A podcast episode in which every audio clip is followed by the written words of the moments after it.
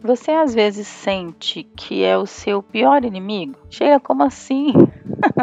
Parece que tem uma voz na sua cabeça que o tempo todo te cobra, te critica, fala que você não é bom o suficiente, que você não vai dar conta. Por um acaso você sente que se cobra tanto, cobra tanto fazer certo, fazer perfeito, fazer a coisa do, do nível master, né? Que fica exausto e muitas vezes se sente bloqueado, se paralisa e acaba não fazendo nada. Vamos falar um pouco então sobre autocobrança e autocrítica e como isso pode acabar com a sua saúde mental?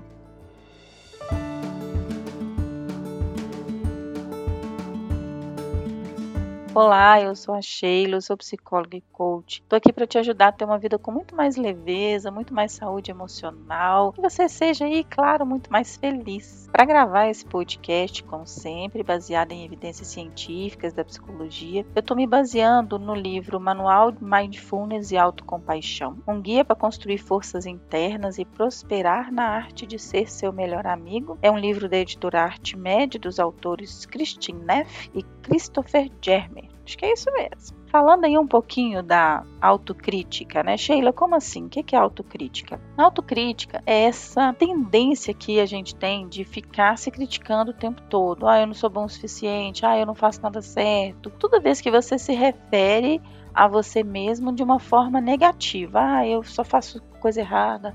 Ah, eu sou um desastrado. Ah, eu sou um ferrapado. Ah, eu... Enfim, pode se manifestar de diversas formas, né? Mas sempre num exercício assim de identidade. Você se referindo à sua identidade de uma forma negativa. Tá? E a autocobrança, eu falo que são co-irmãs, né? A autocobrança é um comportamento de constantemente exigir mais de si mesmo. É como se fosse assim, você coloca uma meta para você de, sei lá, lavar o carro no sábado à tarde. E aí você lavou o carro, você foi lá e lavou e falou, não, mas eu não lavo esse carro, nunca lavo direito, ai, esse carro ficou horrível. Então, você já faz uma coisa e fala para a pessoa assim, ó, o carro não tá bom, nem reclama porque o carro não ficou bom. A pessoa se cobra tanto que ela não consegue muitas vezes receber elogios. Já aconteceu com você, assim, a pessoa falar, ô, fulano, você fez uma comida tão boa essa noite, ah, não fiz nada, queimei o arroz, né? As pessoas que têm essa dificuldade de reconhecer comportamentos positivos em si, de se elogiar ou de trazer para si reconhecimento, né, tem a ver com a autocobrança. Então, assim, quando junta esses dois, né, essa coisa de estar o tempo todo falando mal de si mesmo, o tempo todo se cobrando, falando que não faz nada certo, isso vira um caos interno. Isso pode gerar depressão, isso pode gerar crise de ansiedade, isso pode acabar com os relacionamentos. A pessoa que vive neste ciclo de autocrítica e autocobrança, ela não consegue avançar em nenhuma área da vida. E tem uma explicação científica para isso. Segundo Paul Gilbert, que criou a terapia focada na compaixão, que é uma das linhas terapêuticas que eu uso nos meus atendimentos, ele diz o seguinte, quando a gente critica a si mesmo, nós estamos acessando o sistema corporal de ameaça-defesa. Algumas vezes a gente se refere a esse sistema cerebral de ameaça-defesa como cérebro reptiliano. Em alguns conteúdos a gente vê essa expressão. O que, que isso quer dizer? Entre muitas formas, a gente reage a um perigo percebido se defendendo. Então, a autocrítica, geralmente, é a nossa primeira reação quando uma coisa dá errado. O sistema de ameaça-defesa se desenvolveu de um jeito que a gente percebe uma ameaça e a gente reage a essa ameaça se criticando. Isso libera cortisol e adrenalina no corpo e com isso a gente se prepara para lutar, para fugir ou para congelar, para paralisar. A nossa resposta quando estamos no modo, né, de ameaça-defesa é só paralisar, lutar ou fugir. E agora pensa, algumas dessas opções, né, alguma dessas opções te ajuda a crescer? Te ajuda a evoluir? Não. Então o que a gente precisa fazer é ativar na nossa mente estados mentais, né, que não são de ameaça-defesa, né, que são estados de crescimento. E aí o autor vai se referir a um outro modo, a um outro sistema cerebral, que é o sistema de autocuidado. Esse sistema de cuidado, quando ele é ativado, é liberada a ocitocina, que é um alguns se referem a ele como o hormônio do humor, e endorfina, é, que são mecanismos naturais do nosso corpo que geram bem-estar. Então, olha a diferença. De um lado, mecanismo de defesa, ameaça, eu tô ali sentindo que alguma coisa vai dar errado, que alguma coisa vai explodir ali na minha mão, eu me cobro fazer perfeito, eu me critico o tempo todo, eu tô ali no, funcionando no modo cerebral, ameaça, defesa, liberando cortisol, liberando adrenalina, estressando o meu corpo, acelerando meus batimentos cardíacos, muitas vezes gerando problemas de saúde como estresse, ansiedade, depressão e muitas outras coisas, porque estou usando o sistema cerebral, entre aspas, errado, né? É claro que o sistema ameaça-defesa é fundamental para a gente, mas nas situações em que a gente realmente está sob ameaça, tá? Aqui eu estou falando de situações cotidianas, eu estou falando do seu dia a dia, eu estou falando de você ali no trabalho que entra em pânico ou paralisa porque cometeu um erro quando mandou um e-mail, ou quando você fica sem dormir porque vai ter uma reunião no dia seguinte para apresentar seus resultados. Então, você ativa, né, autocrítica, autocobrança, o sistema de ameaça-defesa, ou você foge, ou você trava, né, ou você luta, ou você é agressivo. E não é o sistema que te vai, vai te ajudar a evoluir. Então, agora, se você vai, né, usando esses mesmos exemplos, falando, ó, cometi um erro grave aqui, mandei um e-mail errado. Respira, calma, erros acontecem, é isso mesmo, vamos ver o que pode ser feito para resolver isso. Reconhece lá com seu líder que cometeu um erro, traça um plano para corrigir isso, manda de repente uma errata na sequência, corrige. Ufa, resolvi o problema. Agora, se você está na ameaça-defesa, você nem consegue pensar em alternativas para resolver.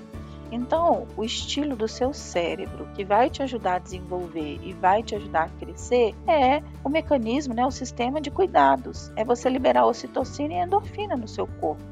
E Sheila, como é que eu faço isso? Sempre que você sentir que está tendencioso aí para o medo, para a ameaça, para a defesa, para a autocobrança, você vai ser gentil com você mesmo. Você vai pl- praticar o que a gente chama de autocompaixão. Autocompaixão, né, nesse livro específico, eles dão pra gente duas dicas que são super simples de praticar. Uma delas é o toque calmante. O toque calmante é você pegar as suas mãos, as duas mãos, colocar no coração e fazer um exercício de respiração. Você pode também é, colocar uma mão no coração e uma no abdômen, fazendo um exercício de respiração. Você pode também se abraçar, sabe assim, de colocar um braço sobre o outro, como se estivesse se abraçando, também é um toque calmante. Quando você tem essa atitude de se acolher através de um toque calmante, na hora você para de se criticar. Faz esse teste. Você está ali se criticando, está ali com aquele tanto de coisa acontecendo na sua mente, você vai se abraça. E aí vem a segunda técnica, que é a voz, né, confortante. Essa voz reconfortante que vai dizer para você coisa como: calma, tá tudo bem, você vai encontrar uma forma de resolver isso. É você mesmo dizendo para você, né, palavras que vão te acalmar, palavras que vão trazer para você algum conforto, calma, equilíbrio emocional para lidar com essa situação. Então, quando você substitui a autocrítica, já te expliquei a fisiologia aí da autocrítica e da autocobrança, o que ela faz com o seu cérebro e como te prejudica. Quando você encontra um toque calmante, uma voz reconfortante, ativa o seu sistema cerebral de autocuidado, você está liberando naquele momento ocitocina, você está liberando o hormônio, né, do bem-estar, e você vai ficar mais calmo e vai encontrar a solução para resolver o problema, ok? Eu sei que falando assim pode parecer assim, super fácil. Ah, Sheila, está chovendo na molhada, tô cansado de saber disso, né? Mas o quão desafiador é aplicar essa técnica no momento certo, porque às vezes você vai perceber que está se criticando depois de um dia inteiro fazendo isso. Você vai perceber que está se cobrando demais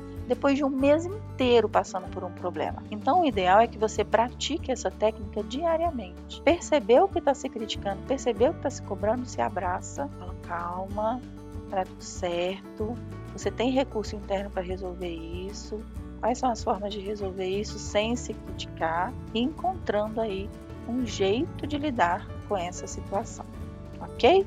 Eu tenho certeza que você aplicando essas técnicas, por mais simples que pareça, do toque calmante, né, ou de se abraçar, de colocar a mão no peito, de acompanhar a sua respiração e dizer para você mesmo essa voz reconfortante, você vai ter uma vida muito mais leve e muito mais tranquila. Eu vou até contar uma história para você rapidamente, que está no livro, para você ter como exemplo. É a história de Thomas. Thomas era um homem bom, consciencioso, que era voluntário na igreja, alguém com quem sempre se podia contar para dar uma mão amiga. Também era incansável autocrítico, ele se criticava por tudo, não era suficiente nada do que ele fazia, nada ele reconhecia o quanto era bem sucedido ou dedicado, ele estava sempre, sempre, sempre se criticando demais. Ele notava, quando fazia alguma coisa que não gostava, os próprios insultos internos começavam, seu burro, seu tolo, seu estúpido, seu perdedor, e essa autocrítica deixava ele constantemente esgotado, até que ele desenvolveu uma depressão. Depois de aprender que a autocrítica está associada a sentir-se ameaçado, Thomas se questionou sobre o que, que deixava ele com medo, o que, que deixava ele tão autocrítico, por que, que ele ativava esse sistema de defesa, né, sempre, e começava a se criticar. Imediatamente ficou claro para ele que o medo dele era de ser rejeitado, porque quando criança ele foi vítima de bullying. Então, quando criança, ele estava constantemente se sentindo inferior, ele estava constantemente com dificuldade, porque ele tinha dificuldade de aprender, ele tinha dificuldade de prestar atenção nas aulas, ele não conseguia fazer parte de um grupo, ele tinha notas baixas, e ele desenvolveu essa autocrítica, essa autocobrança, como se fosse para compensar essa infância de inadequações. Ele era tão criticado pelos outros que aprendeu a criticar a si mesmo, tá? Até que um dia, dentro do momento de psicoterapia, ele entendeu que a autocrítica não funcionava e só deixava ele mais deprimido. Ele também aprendeu que podia se sentir seguro ativando o sistema de autocuidado e coisas simples como falar consigo mesmo de uma forma amistosa, compreensível, gentil. Então ele experimentou. Uma série de insultos começava na cabeça. Quando isso acontecia, ele se abraçava e dizia para si mesmo: eu vejo que você está com medo, você está tentando se proteger, está tudo bem, você não é perfeito, as coisas que você está fazendo já são o melhor que você pode, da próxima você faz melhor. E esse hábito da autocrítica, embora fosse forte e recorrente, ele começou a enfraquecer, ele começou a diminuir.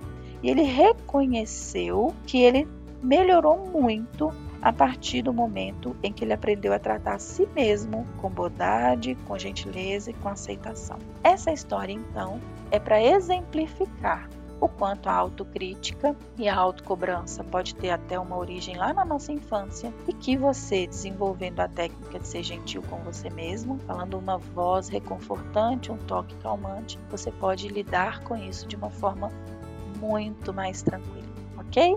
Se você gostou desse conteúdo, compartilha com o máximo de pessoas que você puder, me dá um feedback aí, né? Se você interessou por esse tema, procure mais conteúdo sobre esse tema lá no Instagram, no LinkedIn, tem muito conteúdo sobre isso também, ok? Um abraço para você e até o próximo podcast.